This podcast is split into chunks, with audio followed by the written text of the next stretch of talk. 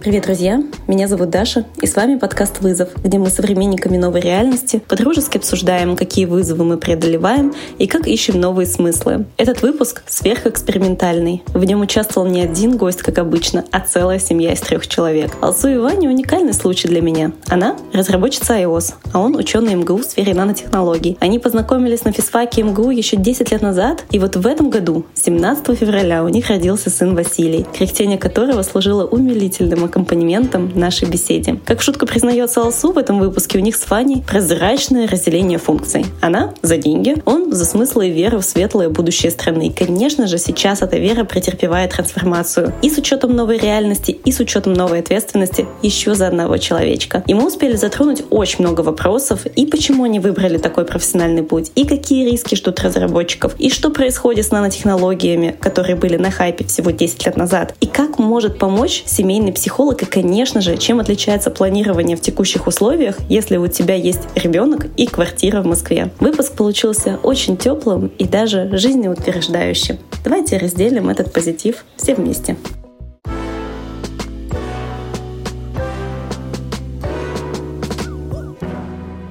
Алсу, Ваня, привет! Привет! привет. У меня еще никогда не было записи, ну, я хотела сказать втроем, но мы вообще вчетвером, и мы точно будем слышать еще четвертого участника событий. Василий Иванович, правильно? Да. да. Он будет немножечко кряхтеть на фоне. То только кряхтеть, но тогда это не так страшно. Давайте сначала познакомимся. А я всегда начинаю выпуски в этом сезоне с того, что оказалось в вашем чемоданчике к этому году. Вот расскажите вообще, кто вы такие и что у вас в чемодане оказалось к этому времени? Может быть, в совместном? Так, ну к концу года у меня оказался мешочек во мне, э, квартира снаружи, муж где-то рядышком, прекрасная работа. Я работаю разработчиком мобильных приложений на iOS. Ну, собственно, вкратце все. А, я, что у меня оказалась жена в начале года, еще не родившийся ребенок, сейчас уже родившийся. Я работаю в Московском государственном университете научным сотрудником. Как раз в конце прошлого года защитил кандидатскую диссертацию. Да, Ваня потрясающе успел. Какая тема, Вань? Тема, ну, слишком сложная. Нанотехнологии, в общем, всякие. Действительно. У нас в семье ходит байка, что перед рождением первого ребенка одному из членов семьи надо защититься иначе а, он никогда не защитится. Не знаю почему, но вообще вот. В общем, Ваня, Ваня успел. Ваня большой-большой молодец. Вылетел в окошечко. Окей, okay, хорошо. Давайте расскажем еще немного о том, почему вы выбрали именно такой профессиональный путь, почему Ваня оказался именно в МГУ и занимается нанотехнологиями, а ты разработчик. Ну, я свой путь выбрал совершенно ну, случайно, не знаю, так получилось. Я достаточно плохо сдал ЕГЭ, но у меня была Олимпиада, я поступил в МГУ, вообще не представляя в тот момент, что это такое.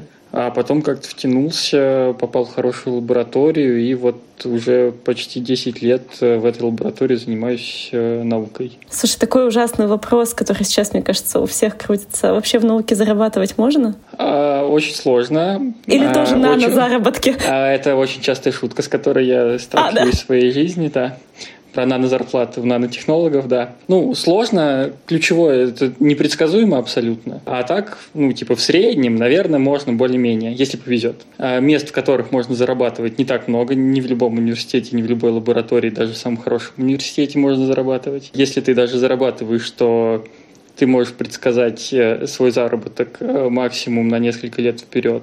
Вот, например, в прошлом году я еще мог предсказывать свои заработки, а вот в этом году я уже не предскажу свой заработок. Ну, ты не один такой в этом году, поверь. Ну, это даже не связано с э, обстановкой в стране, скажем так. Ну, может быть, как-то косвенно, но, в общем, ну, просто у нас закончился предыдущий проект, новые проекты мы три штуки подавали, не один, один пришлось самим отменить, потому что а, политическая ситуация не позволяет организовывать партнерство зарубежными университетами некоторыми, а другие два просто не поддержали, и мы вот э, в ближайшие полгода точно не знаем, что будем делать. А как это работает? То есть вы живете реально на каких-то проектах, грантах, или это все-таки бизнес-проекты? В основном проекты гранты на какие-то фундаментальные исследования, ну, по крайней мере, у нас, скажем так, у нас есть там, определенный набор оборудования и вот какие-то исследования иногда коммерческие структуры просят провести вот в, в их интересах, но это очень небольшая часть. А так, да, у научного сотрудника обычно есть э, базовая ставка, примерно 16 тысяч рублей. Вот это те деньги, которые ты в любом случае получаешь. В месяц или в день? В день. Хорошая шутка в день. А, вот. Ну, короче, МРОД плюс 3 копейки. А остальное, да, это грант проект, как крутишься, вертишься, столько зарабатываешь, если повезет. У Вани сейчас будет повышение, потому что он защитил кандидатскую. Ваня, насколько тебя повысит зарплату? Ну, не знаю, меньше, чем на 10 тысяч. Будет 25, а не 16. Ну, я чувствую, прям вы подниметесь, ребят. Да. Этого хватит, чтобы заплатить за коммуналку. Прекрасно. А ты, Алсу, почему разработчица? Хочется начать, что я тоже из семьи ученых, они тоже оба физики, мы с вами тоже физики. А я, в общем-то, не имела иллюзий о том, что такое научная жизнь и жизнь ученых. Поэтому я представляла, что, наверное, это будет не самая обеспеченная жизнь. Вот, а мне хотелось чуть побольше денег. И когда я выбирала, э, я, я хотела выбрать то, что мне будет по душе, и это оказалось, как ни странно, разработка. Это скажем так, достаточно попсово с точки зрения того, что все хотят сейчас разработчиков, но а, для меня это оказалось еще и какой-то реализацией именно моей мечты внутренней, как оказалось. Там был долгий и сложный путь, как я оказалась именно в разработчиках, потому что у меня не было веры, что это вообще возможно, вот, а потом как-то жизнь взяла и сложилась, все, все, все как надо получилось. А в каких компаниях ты успела поработать? Э, именно как разработчик в Сбере, в United Traders. А, у них первый сервис, э, который предоставляет э, физическим лицам, индивидуальным лицам доступ на pre-IPO. Это обычно а, как правило, это раньше были чеки огромные, а они сделали возможность, можно от 50 баксов туда инвестировать. Потом перешла в Digital Horizon. Это венчурный builder. Они берут какой-то проект с нуля, могут полностью сделать его. Вот. Собственно, я на одном из этих проектов сейчас тружусь. И, как ни странно, сейчас э, у меня подруга, она тоже айтишник, а и тоже iOS-разработчик. У них в компании, тоже стартап, как ни странно, были сокращения. Я была очень удивлена, потому что это первый раз в жизни я услышала вообще про сокращение среди разработчиков. Это какой-то нонсенс. Действительно. У нас, наоборот, хайрят дальше, как ни странно. Вот. И мы только расширяемся. В общем, приятная тенденция такая идет э, немного не так, как снаружи. До этого успела посмотреть а, еще Альфа-банк, а, была в национальном кредите, и, кажется, из глобальных компаний все. А, говоря о рынке как раз разработчиков э, в связи с новой ситуацией, с новой реальностью, какие ты риски видишь, либо изменения для самих разработчиков iOS? Что-то улучшится или ухудшится? А, ну вот конкретно про iOS, на последних новостях в связи с удалением приложения Сбера, ну, я начала немножко паниковать, потому что, а вдруг вообще а, закроют возможность разрабатывать на маках а, приложения. Ну, то есть я не знаю, как это возможно, но гипотетически сейчас надо закладывать любого черного лебедя.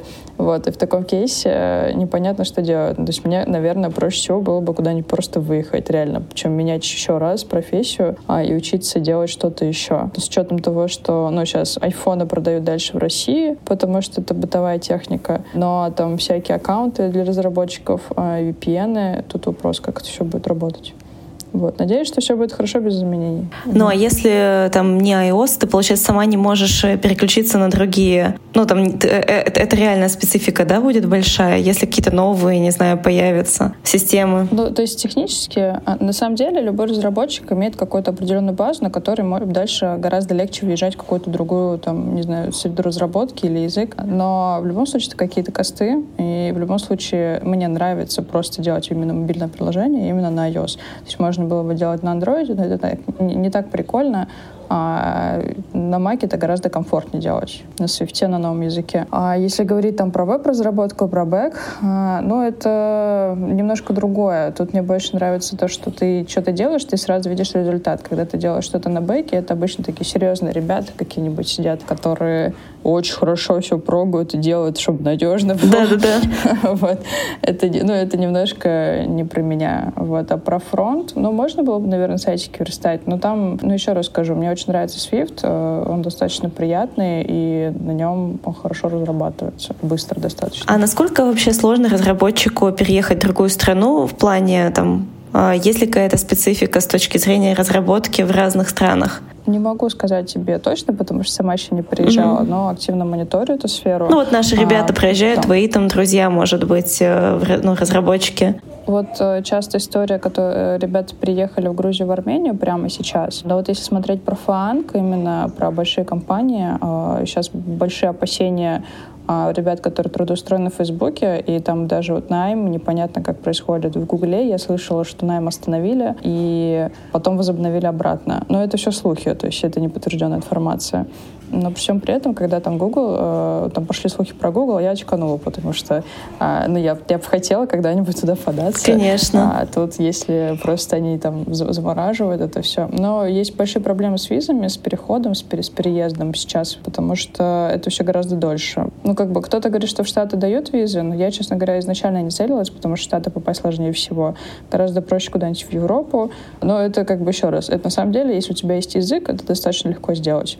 То есть э, мне кучу вакансий э, присылали, а я просто не проходила собес, потому что ну, мне пока было не актуально, не интересно. Там, если я вдруг что-то пройду, мне станет интересно, мне придется долго думать, перевозить прямо сейчас или не перевозить, мне кажется, слишком сложно сейчас это будет просто делать. А с точки зрения того, чтобы там переводить семьей, вообще это, норм... это достаточно частая история, когда там вот у компании уровня фанга а, харят и обещают, и даже помогают с релокацией. То есть они готовы вывести не только тебя, но и твою семью. И поскольку у меня там есть ребенок и муж, для меня это как раз очень актуальная тема. Слушай, у вас такой, мне кажется, очень а, разный трек э, с Ваней. А как вообще вы познакомились и уже там сколько лет вместе? Ну, познакомились в университете, Алсу училась на курс младше. Познакомил нас э, изначально мой чудесный сосед. Потом через пару лет нас э, еще раз свела жизнь благодаря другому моему замечательному соседу. И с тех пор мы вместе уже почти 10 лет.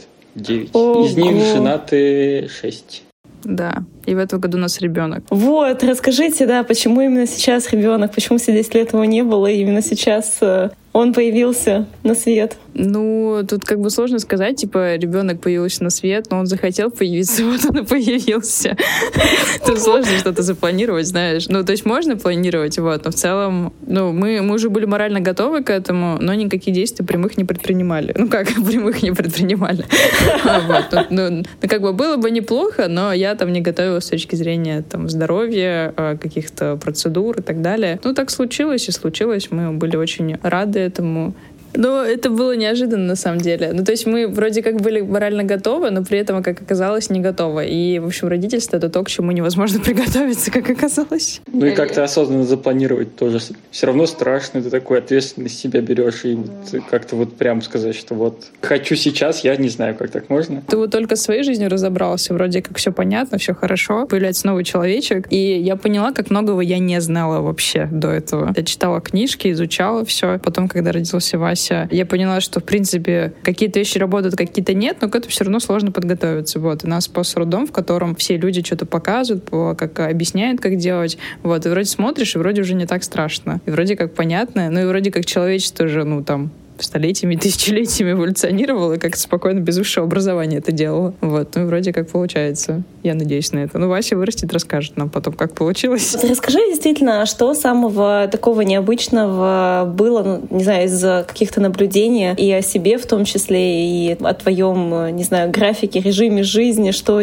поменялось в тебе и в ваших отношениях в том числе. Я расскажу про себя, потому что первый триместр я просто уволилась с работы. Я еще не знала, что я беременна. И мой организм просто сказал, я больше не могу. И я такая, ладно, я больше не могу. Я уволилась отовсюду, прекратила все свои проекты и просто ушла в творческий отпуск. Месяц я просто ничего не делала, лежала. Потом второй месяц я была на Камчатке. Третий месяц я вроде такая, вроде энергия появилась, вроде я что-то могу. Ну и пошла что-то смотреть. И тогда же я как раз устроилась а, в Digital Горизонт. На третьем месяце уже это было, да. А ты уже знала, что ты беременна на тот момент? Тогда уже я знала, да. Но плюсы разработчика в том, что я могу из дома работать, по дороге работать, мне не надо было в офис ходить, учитывая, а, что мало того, что в среднем а, везде был гибкий график, ну, как бы сейчас у нас тоже сохраняется, я думаю, что в этом мире он не изменится. Как бы я сейчас уже, когда что-то мне присылают, я просто пишу сразу, не гибкий график не рассматриваю, принципиально, все. Ну, а зачем? Я не вижу в этом смысла. Ну, как бы есть смысл иногда при, приезжать в офис, но толком особо нет. Особенно, когда у вас распределенная команда, кто-то из Питера, кто-то из Ростова, кто-то еще откуда-то. Я, я просто расскажу, что у меня было тогда. То есть май, это был месяц мая, это был самый тяжелый месяц в том году, и у меня было параллельно две работы, плюс я организовывала конференции, плюс наложила еще беременность. И, ну, очевидно, что делать все хорошо не получится. Ну, это было дико сложно. В итоге э, там один за другим проекты просто отходили. Там конференция закончилась, с работы тоже я решила приостановить. И организм в целом просто устал. Ну, просто садишься, и ты просто не можешь физически. И тебе неинтересно. И потом смотреть людям как-то не очень э, прикольно в глаза. Я поняла, что ну, надо просто остановиться. Потому что так нельзя больше продолжать. Ну, чтобы ты понимала, до этого момента у Алсу никогда не было меньше двух или трех проектов одновременно да. каких-то и обязательно один проект закончился, нужно начать еще три новых, какой-то такой бесконечной гонки. Она до этого момента все время жила практически. А почему постоянно так гналась? Тебе реально это нравилось или что-то еще в этом было? Sложно сказать, но мне нравилось, да. Я люблю, когда я чем-то занята. Хобби, не хобби. Там, я люблю общаться с людьми, поэтому конференции делала. А я люблю прогать, поэтому работу работала. Ну, то есть у меня не осталось ничего, чтобы я не любила все я люблю, все мне нравится. А, и вот сейчас у меня период, когда твое состояние сейчас — это результат того, чему ты сказал «нет». Потому что, ну, сейчас уже я просто говорю очень много «нет», и начала это делать как раз в тот момент. До этого я скорее говорила «да», пробовала, не получалось, шла дальше. Что-то получалось, круто, шла все равно дальше. Но сейчас я просто... На самом деле мне очень помогло э, как-то восполниться. Это очень много энергии забирает. И за это время, пока я ничего не делала, я как-то вспомнила вот это состояние детства, когда ты ничего не делаешь, пока тебе не станет интересно. Вот когда тебе становится интересно, у тебя глаза горят, и ты идешь и делаешь. И с такими эмоциями я пошла на новую работу, и мне очень нравится, и очень круто, и то, что я делаю, нравится, и, и, и с кем я работаю, нравится. Короче, мне все нравится, все круто. И сейчас у меня Вася, я, я очень сильно устаю, но мне тоже нравится, я постоянно пытаюсь ловить какой-то кайф, постоянно ржу над ребенком. Наверное, нехорошо так делать, но, по крайней мере, мне это помогает как-то наполниться. Потому что все-таки родительство — это, пожалуй, самая тяжелая всех работ, которую я пробовала. Давай, может быть, вернемся к тому моменту, какого числа родился Вася? 17 февраля. До, за неделю до 24 февраля. Это такой интересный день календаря сейчас у всех, да? Расскажите, как вы встретили этот день, и от этого уже начнем плясать дальше я проснулся в этот день пораньше, потому что мне нужно было ехать на работу. В тот день были Олимпиады Ломоносов, на которых я дежурил. Когда проходят сейчас дистанционные Олимпиады, научные сотрудники, которым больше заняться нечем, сидят перед аналогом Zoom и смотрят, как э, студенты у себя, абитуриенты у себя дома. И пытаются списать. Пишут эти, э, пишут эти Олимпиады, да, и вот мы наблюдаем за ними, делая вид, что пытаемся заметить, как они списывают. Иногда им делаем замечания, там проверяем, что они нормально отфотографировали работу, чтобы потом ее проверять. Вот, в общем, в этот день я встал пораньше и что-то за завтраком э, открыл новости, и что-то так у меня прям сердечко в пятки ушло, и, в общем, э, ух. И потом э, вместо того, чтобы смотреть за абитуриентами, больше э, одним глазом э, смотрел новости и был в шоке весь этот день. Уходя на работу, сказал Алсу не открывать новости. Ну. Для, для меня этот день начался так. Ваня же в одежде выходит на улицу, и значит, в дверях он мне говорит, Алсу, там ты, если что, не переживай, там, в общем, Россия вторглась на Украину, но ты новости не открывай.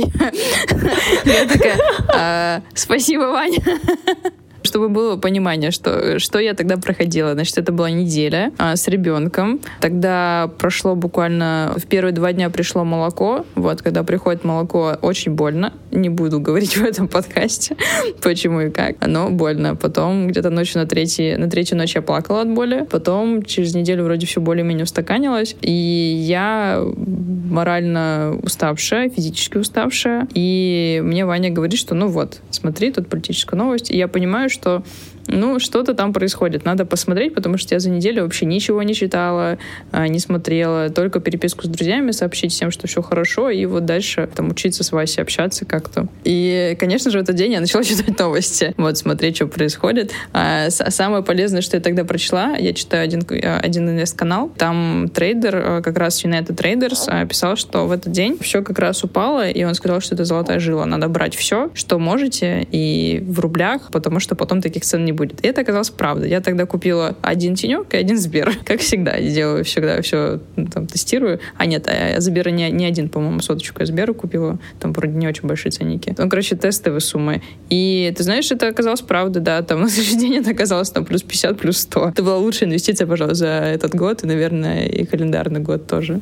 Удивительно, как ты еще успевала думать о таких вещах. Молоко приходит, ребенок, всего неделя. И ты тут еще думаешь об инвестициях. Я вообще в шоке, если честно.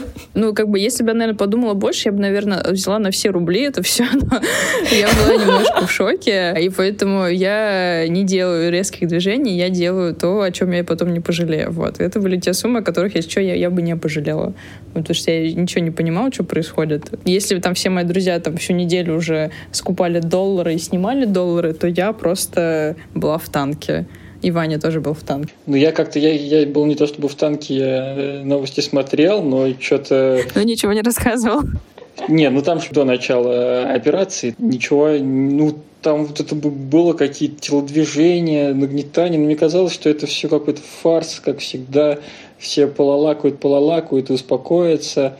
Ну, в общем, я как-то не придавал этому серьезного значения, вообще не верил, что вот такое вот может произойти в 21 веке.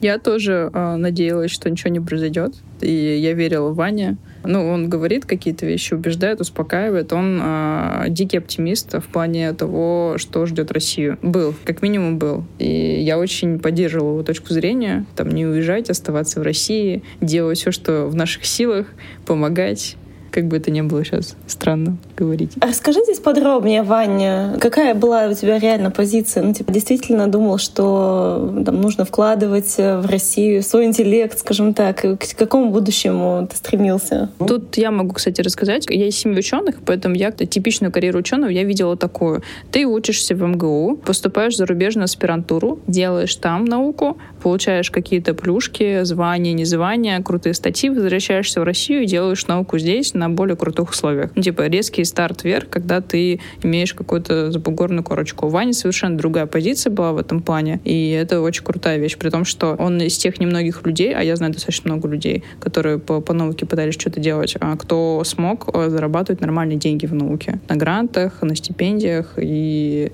всем, чем можно было. Ну да, в общем, э, я был как-то еще на волне оптимизма, наверное, когда мы поступали в университет, это был 2010 год, э, Медведев, нанотехнологии, там. Тогда как-то, это про борьбу с коррупцией по телевизору говорили, сейчас вот это можно открыть старые новости или там на медне посмотреть. Ты такой, господи, по телеку говорят про борьбу с коррупцией. Ты такой, вот это было время. Что-то как-то ну, тогда у меня еще, наверное, сложилось такое, ну, оптимистичная вера в будущее, что, ну, как-то, ну, мы тут делаем, что можем, да, там не все супер-пупер, но, как бы, а кто, кроме нас, э, сможет сделать тут что-то лучше? Вот с какими-то такими э, убеждениями, да, Алсу пыталась меня как-то уговорить э, куда-нибудь мигрировать. Я такой, да ладно, что мы тут это где родились, там пригодились, сейчас тут это сделаем нашу страну лучше, все дела. Там в последнее время как-то становилось чуть тяжелее, ну там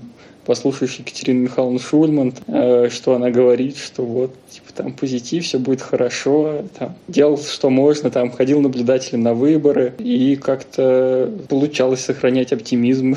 А как-то 24 числа прям сердечко мое разбилось, конечно. А вот давай вот остановимся здесь, про сердечко разбилось, и все-таки закончим мысль про вот ту веру, которая была все-таки с точки зрения, если не политической линии, что было в стране, а в науке-то все-таки что-то развивалось, прокачивалось? Ну, опять же, ну, понятно, что много мест, которые там еле выживают, далеко не все ученые хорошо живут. Ну, я попал в такую лабораторию, в которой вот в эти годы было все хорошо. Нет, в лаборатории было хорошо, но с точки зрения научного прогресса и развития нанотехнологий в целом в России, ты видел какой-то свет в конце туннеля? Что-то менялось? Ну, скажем так, было ну, не то, чтобы прямо это все супер активно поддерживалось, насколько мне было видно. Какие-то движения были не в обратную сторону хотя бы. Медленно, наверное, ну хотя бы в нужном направлении. Ну, очень медленно, не всегда верно, но хотя бы в нужном направлении. Это вера в то, что так может быть дальше. Ну, во-первых, у нас такое направление, использующее много технологий, которые сейчас признаны технологиями двойного назначения. Ну, грубо говоря, мы делаем наноструктуры теми же методами, которыми делают э, полупроводниковую всю промышленность. Вот. А все полупроводниковое у нас попало под э, санкции в первую очередь. Угу. Вот. Поэтому доступ к новому оборудованию, запчастям, расходным материалам у нас тут сразу сильно осложнился, скажем так. Я могу сказать про деньги, потому что я всегда про деньги по большей части. Вот. Получается, у вас Ваня как бы за смыслы, да, за визионерство, а ты за деньги, правильно? Ну, я... Ну, как... если что, Алсу зарабатывает больше меня, да. Ну, сейчас да. ну, как бы, я вообще, я вообще считаю, что у нас идеальный тандем, потому что Ваня занимается очень крутым, интересным делом. Если бы у меня не стоял, не стоял вопрос денег, я, наверное, тоже бы занималась наукой. Там другой вопрос, что я из семьи ученых и видела 98 и 2008 и я могу сказать, что сейчас денег в науке больше, потому что у меня мама стала зарабатывать больше и нормальные деньги получать, несмотря на то, что она в Тамаки в Башкортостане. И студентам стали больше платить. То есть если где-то в нулевые там был понятен поток миграции в другие профессии а, и вообще там в другие страны, то сейчас это гораздо меньше все-таки. То есть какая, какая-то доля студентов остается по науке делать и что-то делают. Вообще среди преподавателей, например, виден очень сильно разрыв там между там, с какими-то 50-летними и вот молодыми. То есть вот... Ну да, грубо говоря, 40-летних преподавателей в университете единицы. Да. То есть моложе, да, становится состав? Ну, вот, вот грубо говоря, все, кто был молодыми в 90-е, поуезжали. И вот только-только новая молодежь начала оставаться в университете mm, То есть была такая демографическая яма, по сути. Угу, ну, угу. грубо говоря, да, там преподаватели лет 60 и вот лет 30, да, вот 40-летних практически ну, очень, очень мало, мало. Такой, такой, такой провальчик. Просто среди преподавателей наблюдается. Но мы это надо понимать, что мы смотрим по там, научному составу, который в МГУ на физфаке. Может быть, где-то по-другому. Вот. Но вот мы такое, такую динамику видим. Но это круто, что денег в науке стало больше. Все равно меньше, чем в IT. Да? Знаешь, меньше, чем в IT. Но вот я говорю, у меня когда была научная страница моей жизни э, в нефтегазовой сфере, мы, но мы делали тоже, находясь в научном институте, проекты для бизнеса. И когда я потом переходила в консалтинг международной компании, я даже немного потеряла в зарплате. То есть это действительно...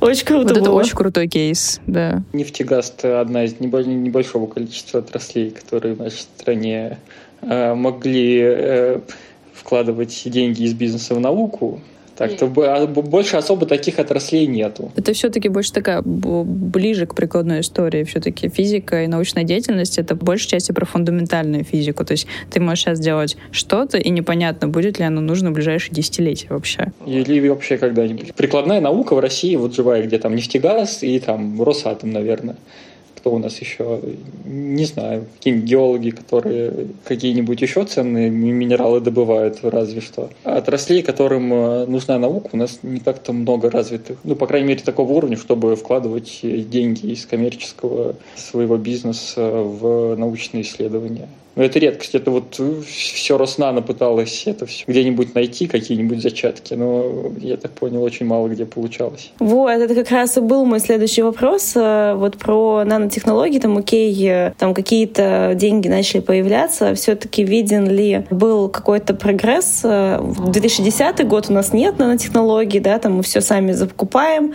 И вот сейчас 2022 год, мы отрезаны. Можем ли мы что-то действительно сами делать и замещать, учитывая вот эти все Роснано и прочие, в том числе платформы, которые у нас были? Или нужно больше времени? Мне кажется, в современном мире производить какие-то современные вещи внутри одной страны практически невозможно. В любом случае ты для этого используешь какое-то оборудование, даже если оно отечественное, то оно наполовину состоит из импортных компонентов. Грубо говоря, там какой-нибудь ты сложный станок делаешь, он у тебя, ну, всю железку станину ты можешь сделать в России, там, какие-нибудь подшипники, наверное, тоже есть завод в России, а вот типа мозги, экран и прочие электронные части начинки, скорее всего, у тебя будут импортные. Ну, типа по массе это 3 копейки, а по смыслу это очень много. И с полупроводниковым производством ко мне чуть-чуть поближе. Ну, не знаю, на Хабре была статья от директора завода Маппер, который под эгидой Роснана был построен, я там даже успел немножко поработать, хорошо описывающая текущее состояние. В общем, грубо говоря,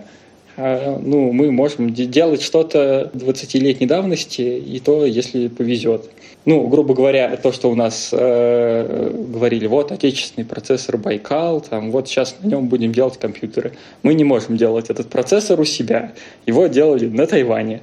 А у нас как бы нарисовали схемы, разработали. Это тоже большая часть работы, это тоже очень важно, очень круто, что это смогли у нас сделать. Но производство было на Тайване, а не у нас. У нас такого производства нет, не будет и, по-видимому, еще очень долго. Ясно. А, грустно. Ну, это не грустно, просто это глобальный мир, и ты не можешь делать дешево продукты, которые могут быть дешевыми только при массовом производстве, а для массового производства нужен массовый рынок сбыта, а в России он очень маленький. И вот оно ну, ну, не сходится экономика, ты не можешь по крайней мере, делать большой ассортимент. А для жизни нужен, нужен огромнейший ассортимент малюсеньких всяких разных. Даже если мы забудем про самые топовые процессоры, там, хрен с ними не нужны нам Intel Core i7, там, да, дайте нам хотя бы что-нибудь с 2008 да. Даже если ты это делаешь, то тебе нужен не только процессор, а еще тысяча других э, малюсеньких микросхем, которые управляют э, другими вещами. И там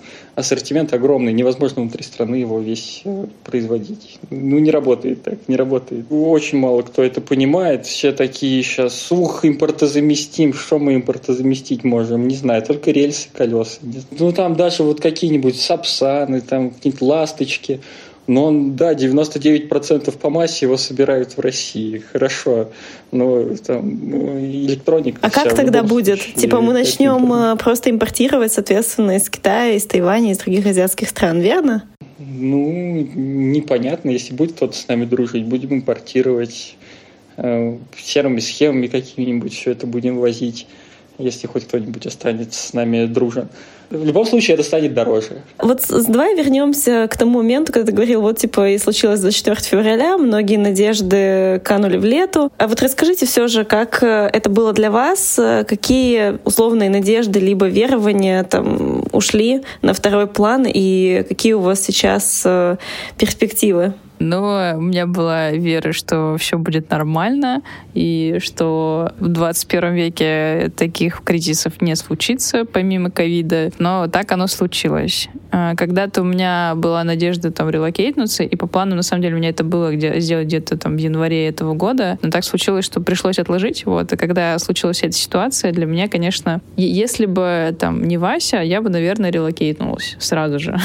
Потому что я давно об этом думала, и это был хороший повод. А зачем ты хотела релокейтнуться? А, слушай, но тут как бы у меня всегда встает э, перед глазами какой-то 90-й год, который я проживала, когда мне было 4 годика, и несмотря на, там, на свой маленький возраст, я это запомнила. Там, у меня есть прекрасная история из жизни моей мамы, как она там зарабатывала условно 100 рублей. Короче, как какие-то копейки, вот, и она пошла на рынок и увидела красные туфли. И она увидела, что они стоят там 5 тысяч. И она такая, мне, получается, нужно столько работать, чтобы купить просто красные туфли. И вот она была в таком ужасе, и я вот тоже это все помню. И я боялась вот именно какой-то такой ситуации, что у меня будет какая-то сумма, а я не смогу на нее просто жить. И это, ну, честно говоря, сложно. Это любому человеку было бы сложно. Плюс э, паника, плюс возможность отсутствия какого-то каких-то товаров. Вот, собственно, это и случилось потом на не, недолгий период. Там, например, подгузники смешно получилось. Сначала они стоили 900 рублей, мы успели закупиться. А не потому, что там был кризис, а потому, что нам нужны были подгузники, и мы не, не были готовы часто ездить. Вот, и мы такие, ну что-то там нагнетается, возьмем на всякий случай. Вот, потом они стоили а, 2000 внезапно, а потом они исчезли с полок. А, а сейчас они вернулись и стоят полторы. Ну, вроде как, ну, нормально. Чу-чу-чу, все как бы прошло. Но конкретно вот этот период, когда ничего нету, это, скажем так, достаточно сложный период для меня, для проживания. Не, а когда ты раньше хотела релокейтнуться, еще до всех этих э, ситуаций, зачем? Я это все воспринимаю как experience. Ну, то есть я никогда не думала, что я вообще в Москве обживусь и буду здесь э, жить долго. Я всегда думала, что я куда-то дальше двинусь. И вообще у меня была там голубая мечта, что в 30 лет я буду на Бали серфить и греться на солнышке. Потом я встретила Ваню, который «А, я люблю Москву, мне нормально здесь, и вообще я за Россию. Я такая, ну ладно, живем, значит, в России. А сейчас, похоже, как бы, скажем так, ветер качнулся в другую сторону. Не могу сказать, что я не рада этому, но я не рада то, какой это ценой произошло, честно говоря. То есть я уже, в принципе, свыклась с мыслью, что мы здесь, мы э, обжились, у нас тут квартира, мы купили ее, сделали ремонтик, у нас уютное гнездышко, прекрасные друзья, мне все понятно, как здесь жить, и все хорошо. То есть с точки зрения каких-то экономических выгод непонятно, зачем выезжать, потому что я не думаю, что очень быстро получится получить тот же уровень комфорта где-то там. Но при всем при этом я живу под девизом «интересно», и мне было бы интересно посмотреть, а что, как там получай, получилось бы, что там, и интересно посмотреть другие культуры, плюс э, для, для ребенка, для детей это тоже хорошо, на мой взгляд. А у меня у самой, так сказать, двойная культура, потому что Башкирия, там тоже своеобразный менталитет, и а, фактически там я знаю два языка с детства, башкирский и русский. Башкирский не так бегло, как русский, но тем не менее. Поэтому для детей, мне кажется, это такой хороший кругозор, понимать, что есть в мире другие люди с другими интересами и с другими какими-то языками. Вот. Ну, короче, мне кажется, это прикольно просто. То есть у меня нет идеи, что там типа фу, Россия, а у меня была идея, а, а что там еще такого интересного? Но при этом я люблю Россию. То есть я, я люблю ее там широту. Я была на Камчатке, много путешествовала по Башкирии, посмотрела много рядом с Москвой мест. В Черном море я там тоже обожаю. Постоянно ездили туда каждое лето. Но это все равно недостаточно, потому что, например, серфить круто в России, как на Шри-Ланке, не получится. К сожалению, нет у нас таких волн, но нет у нас такого теплого солнышка. Вот. Значит, будем двигаться дальше. Мы все-таки жители всея планеты, а не только России. Ваня, какие у тебя были верования и надежды? Как они изменились? какие ушли на задний план, а какие приобрелись сейчас? Ну, я не знаю, вера в светлое будущее нашей страны э, как-то это сильно отдалилась, э, скажем так, в тот момент наступления светлого будущего в моих глазах. Короче, сделали шаг вперед и три шага назад, условно. Ну, грубо говоря, да. То есть мы как-то прям очень резко отошли, прям очень сильно назад. А что это для тебя реально значило? Я был из тех, кто старался там маленькими шажками толкать Россию в нужную сторону, да?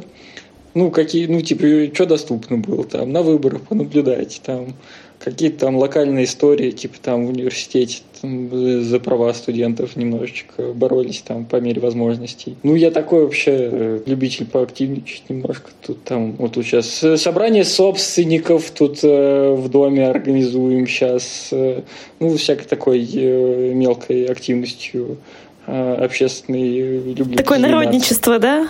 Ну, да, Теория типа, малых дел.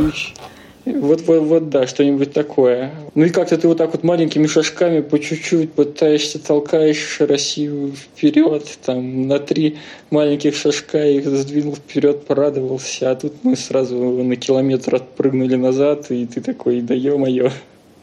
Сколько же теперь маленьких шажков придется нам делать? А, Ваня сильно преуменьшает, что он пытался делать. А, когда был чемпионат мира по футболу, а, мы тогда жили в общежитии МГУ, мы очень долго жили в общежитии МГУ на 8 квадратных метрах вдвоем. Тогда под окнами хотели сделать фан-зону. Вот. И Ваня очень активно участвовал для того, чтобы этой фан-зоны не было, потому что ну, было бы невозможно просто там находиться. Шум, гам. Результатом там, тех действий, которые суммарно все студенты сделали, отодвинули фан-зону на 500 э, метров, но там Ваня очень хорошо влетел за это. Ну так, методами стандартного для России административного прессинга ну, грубо говоря, тебя вызывает заведующий кафедры, рассказывает о том, что вот там, типа, к декану пришли эшники и типа рассказали, что ты там вот что-то там актив, активничаешь. Сказали, что вот тебя нужно э, там как-то увольнять. Я такой говорю, ну увольняйте. И, в общем, все на этом закончилось.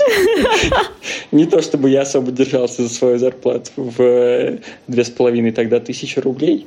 Вот. Э.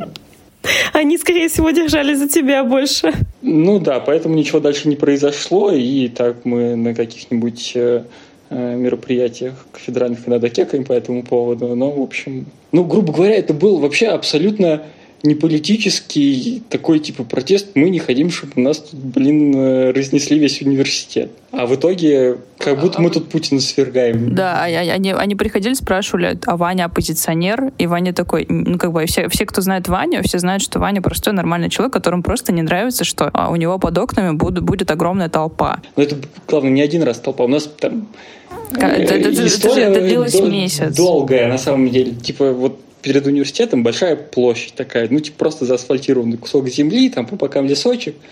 И периодически любили там проводить всякие мероприятия. Там марафон Сбербанк. Там, в 7 утра, в 7 утра ты просыпаешься да, от того, и, что и люди бегут. там в воскресенье в 7 утра начинают тебе с мегафона, со сцены орать.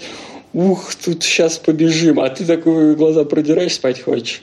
А там еще окна такие себе, такие, что все слышно. Ну и, и короче, ну типа просто, э, если что, в главном здании в общежитии МБУ живет 6 тысяч человек. Ну, там больше 6 тысяч комнат, да короче. что?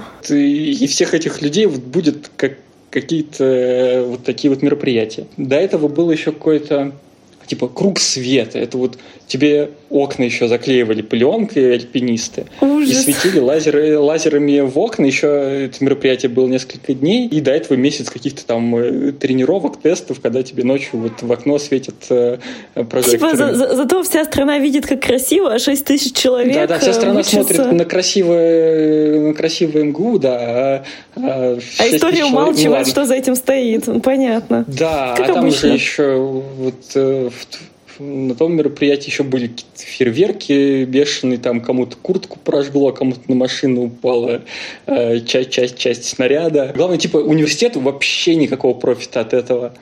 Ну, типа, университет абсолютно ничего не получал. И со студентами вообще никто никакой работы не проводил на эту тему. Когда после этого узнали, что тут хотят чемпионата мира фан-зона, а там типа, на 20 тысяч человек, это месяц прям, ну, типа, вообще горело у всех, кто живет. Стоит заметить, что после фанзоны мы, на самом деле, тогда хорошо пошумели. Да, там, главное, ну, типа, всякая такая тупость абсолютно непробудная. Типа, собрали две или там сколько-то тысяч подписей к садовничему мы хотим, чтобы, ну, типа, ну, попросите хотя бы что-нибудь с этим сделать. Хотели передать эти ну, стопочку подписей садовничему, да? Если бы все пошло нормально, мы бы отдали, и все, типа, все разошлись, да? Наши э, доблестные стражи правопорядка, не знаю, кто это придумал, короче, они устроили какой-то цирк. Они отключили лифты, чтобы мы не могли доехать до девятого этажа, где обитают садовничий перекрыли лестницы. И из-за этого это стало таким инфоповодом, про который написали все газеты. Ну, типа там «Коммерсант», ну, такие нормальные. Вот. Ну, просто зачем? Вот. Да. Слушай, зато, тебе надо было ну, депутатом типа... быть. Я, я тоже так говорила, но я очень боюсь этого искренне.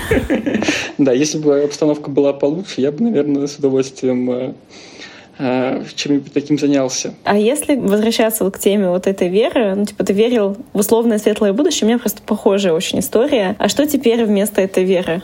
Во что другое ты веришь? Или пока там еще выжженное пятно? А, ну, слушай, вот э, первые недели было прям, наверное, выжженное пятно. Сейчас как-то уже немножко отошел. Жду, пока что-нибудь произойдет, а какие-нибудь новости, которые помогут сформировать э, картину будущего, скажем так. Мне кажется, Алсу очень сейчас ехидно улыбается. Что? Жди, жди. Да, есть такое. Я, в общем, вот в семье отвечаю за... Чтобы был план Б всегда. вот. Я что думаю? То есть всегда... Ну, все равно хочется, чтобы все было хорошо, потому что я, например, не вижу себя где-то в 50 лет, но пока не вижу. Там, условно, 50, что я где-то там за бугром что-то делаю. Я все-таки хотела бы иметь где-нибудь участочек в России, а сидеть там, не знаю, картошку скапывать, когда у меня уже все хорошо, а мне уже ничего не надо, я уже всего достигла, чего хотела достичь. И вот э, хотелось бы какой-то идиллии такой. И именно в России. Но то есть все равно Россия это ну, наша родина, как ни крути. И мы будем, даже если мы будем где-то там, это даже можно у писателя многих заметить, а все равно э, там, душой мы будем где-то здесь. Мы можем как бы, но попутешествовать до этого времени мне бы очень хотелось. Мне бы очень хотелось, чтобы вот когда мы там, если уедем и потом вернемся, вот когда вернулись, чтобы все-таки а, был прогресс. Я на самом деле, когда наблюдала за всей ситуацией в России там, в течение этих нескольких лет, я все равно вижу какой-то прогресс. Например, в регионах очень сильная поддержка происходит всей этой ситуации. Ну, я посмотрела СМИ, когда у меня приехали родственники, я могу понять, почему. И при всем при этом в регионах в плане там каких-то а, государственных вещей ситуация стала действительно лучше. Там МФЦ появились, а, исчезли эти огромные очереди в пенсионный там фонд, там стала электронная очередь, и но на местах это ну, действительно лучше. Другое дело, что в Москве чуть более прозрачная ситуация, тут люди более прогрессивные, которые думают дальше и понимают, что можно было бы лучше. Ну, то есть в целом как бы динамика действительно была хорошая. Хотелось лучше, но было видно, что ну хотя бы, ну, но вперед. Просто я закрывал глаза на то, что было не, не вперед. Ну, все равно казалось, что ну любые действия всякие там, типа, ну там очередные СМИ заблокировали Навального, ты такой понимаешь, что с точки зрения там, типа, правителей это логично логично. Ну, то есть, типа, понятно, что у них там, из, исходя из их целей, такие действия, в принципе, логичны, если они не очень умные.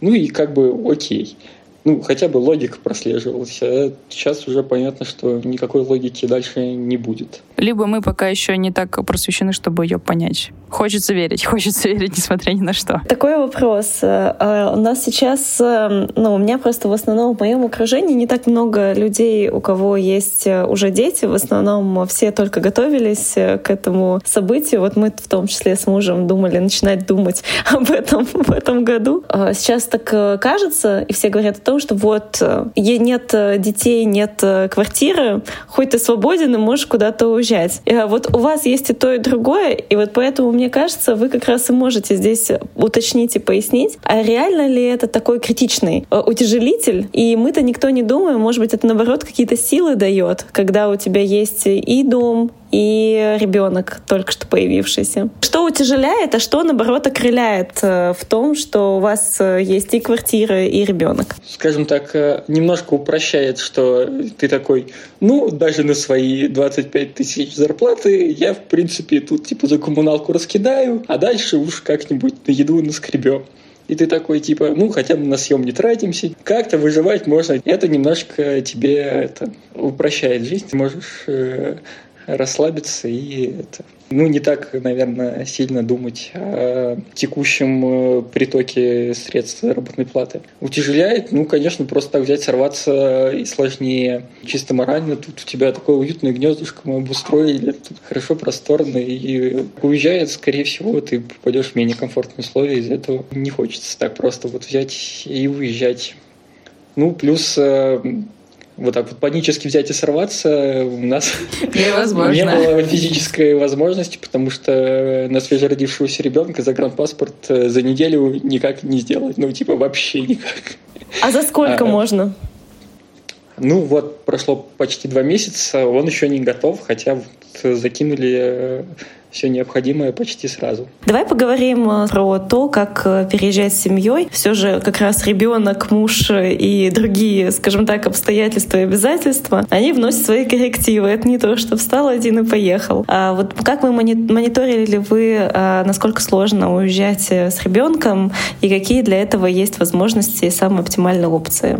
Это, скажу сразу, это дико сложно, потому что в зависимости от возраста это разные уровни сложности. Вот, например, друзья, у них ребенку там 4-5 лет, а у них прошло достаточно легко. Э, ребенок это воспринимает как новый experience, у него еще нету там друзей, от которых он не готов уезжать. Там, они просто собрались одним днем, мы уехали. Прекрасно получилось. Но когда у нас там младенец, у которого еще паспорта нету, а это немножечко сложно, да и непонятно зачем. Вот, пока еда есть, все есть, свет есть, вода есть, все хорошо. Но когда уже будет ему год, в принципе, я думаю, что мы начнем путешествовать и начнем пока с Азии. Потому что там хочется попробовать, там хорошая теплая атмосфера. Типичная история, когда айтишники уезжают в Азию. Но там есть сложности э, в плане образования детей. Достаточно много историй, знаю, которые а, там ребят, которые уехали на Бали, потом появились дети, когда-то 6-7, они уже двигали обратно в Россию.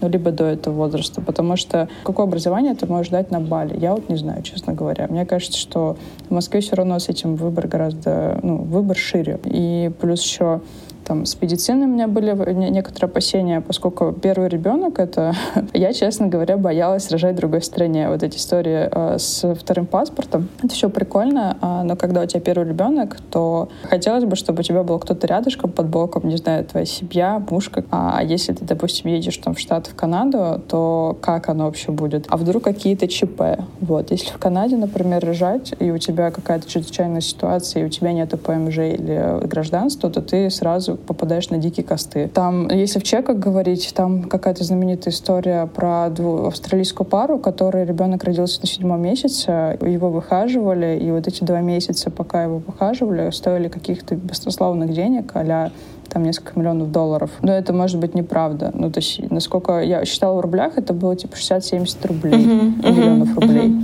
это, ну, для меня это пока не подъемные деньги, наверное, когда-нибудь будут, конечно. Ну, то есть там первая сложность, то есть это получается с точки зрения там, где ты рожаешь и насколько это там большие косты, а когда у тебя уже есть э, там взрослый ребенок, ну, достаточно готовый к школе, типа это вопрос, э, как его там образовывать, это либо косты, либо так себе уровень образования, а вот когда такой, ну, там, младенец условно, в чем здесь э, проблема, это насколько сложно сделать страховки, не страховки, детские сады, мониторили ли вы эти вопросы? Вопросы? С страховкой детской вообще сложно даже в России, честно тебе скажу.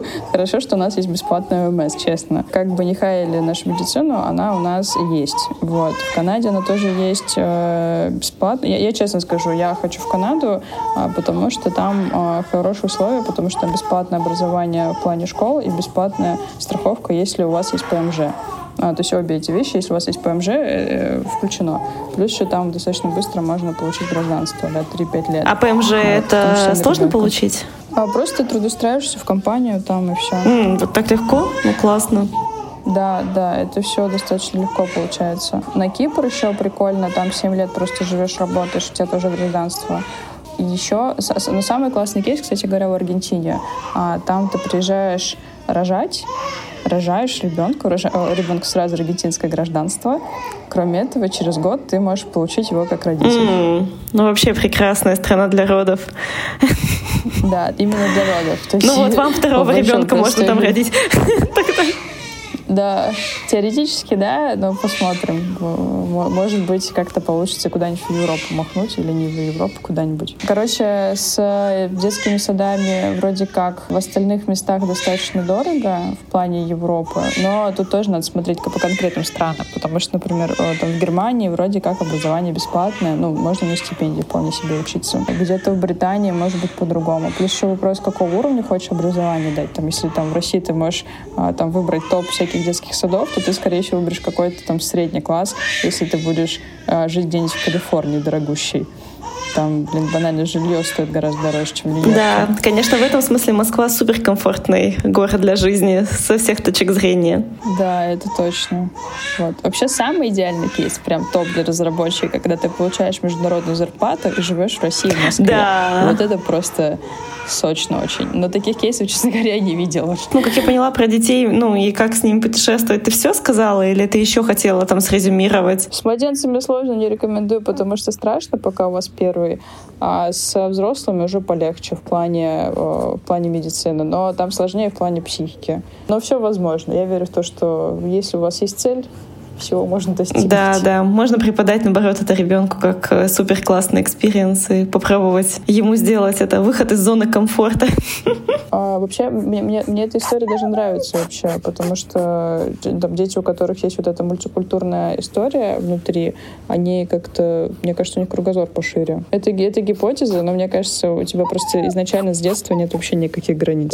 Весь мир, он твой. Да, это правда. А вот что реально окрыляет э, в этой ситуации? Ну вот то, что у вас дополнительные элементы, да, важные в вашем уравнении, то, что появились, как это помогает? Ну, кроме того, что квартира есть. Ну, я бы не сказал, что прям как-то окрыляет. Э, ну, ты как-то в бытовухе э, замены бесконечной памперсов и плохого сна не так много времени, чтобы сидеть и печалиться, что уф, как тут сейчас плохо будет, ё-моё. За зато вот ночью, вот ночью Вася, значит, в 4 утра просыпается, такой смотрит на тебя и такой улыбается, солнышко наше.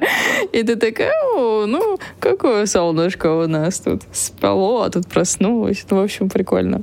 Ну, в общем, да, посмотрел на ребенка, поумилялся. Пошел дальше работать за, за, за 15-16 за 16 тысяч дальше. Да, ну нет, ну нормально. Ну, как бы, ну, ну ребенок это, это прикольно. Это очень много, ну, как бы, с одной стороны, это очень много работы, это правда, а с другой стороны, это много эмоций. Какие-то эмоции каждый родитель выбирает сам. Вот. А, там можно позитивно, можно негативно. Но мы, мы смотрим позитивно. Ну, то есть мы смотрим и изучаем его, изучаем, как он реагирует, что он делает. Он постоянно ставим меняется. Ставим, ставим эксперименты, да. Это Ваня так называет. Но я там смотрю, пробую, пробую в разных позах уложить смотрю, спит или не спит. Когда я ем, смотрю на то, это появится у него спать, не появится. Ну, это, короче, это постоянно изучаешь, что-то новое узнаешь. Вот. Ну, это, блин, целый новый человек появился. И, конечно, это прикольно. Ну, как бы, ну, это прикольно мне, когда у меня э, нормальные, комфортные условия, и у меня прекрасный муж, который мне очень много помогает. Да. И вообще, на самом деле, Ваня, Ваня очень много помогает, мне кажется. Это прям очень круто. Слушайте, а можно вот тогда вопрос, например, нам сейчас с мужем достаточно сложно принимать решения совместно. Ну, потому что у него своя картина мира, свое мышление, несмотря на то, что мы тоже почти 10 лет вместе, а у меня свое. Вот как вам удается мыслить э, вместе и сонаправленно. Это ну, не только же ребенок вас объединяет. Да у нас, наверное, постоянно. Ну, как бы тут Мы очень сложный раза, процесс. Два, два раза в своей жизни сходили к семейному психологу. Один раз вот тогда, когда мы э, по поводу иммиграции. Шри-Ланки, да, они не смогли договориться. Нам хватило одного сеанса. Почти на целый год. Вот. И через год мы снова пришли к ней, и она нас вспомнила, как ни странно. Такая, а, это вот вы ребята, ну-ка, давайте, с чем мы сегодня пришли. Второй раз был по поводу ремонта, что тут хотел все взорвать и переделать. Да, ну типа один раз на всю жизнь, а Ваня такой, а, а откуда мы знаем, что мы тут вообще там типа надолго? Вдруг мы решим переехать. А у меня было просто, а как мы переедем? Ну я человек, я, я человек план. Если что-то хочу, я строю план, иду и делаю. Не получается, иду все равно туда и делаю. Вот. А Ваня такой, ну, как-то получится. вот. Ну, у него, у него все получается, но я не понимаю, как эта магия работает у него. Вот. Мне сложно. Вот. И тогда вот мы пошли к психологу, чтобы услышать друг друга еще раз. Ну да, вообще наши, наши проблемы были только в том, чтобы как-то друг друга не до конца слышали, что ли, или не принимали то, что слышали. Фактически психологу просто перес, пересказывал друг другу, там, примерно то же самое, только какими-то другими словами, вот. Но было полезно при всем при этом. Вот. Но с тех пор мы приняли, попробовали другую методу. Мы, у меня на работе мы на ретро делаем э, э, доску, и на ней пишем, там, что получилось хорошо, что не очень, какие проблемы, над чем надо поработать, и там дальше там, работать над тем, чем надо поработать. Очень круто получилось в последний раз. Мне очень понравилось. Ну, правда, мы все стикеры выкинули, потому что их сделал пылесос.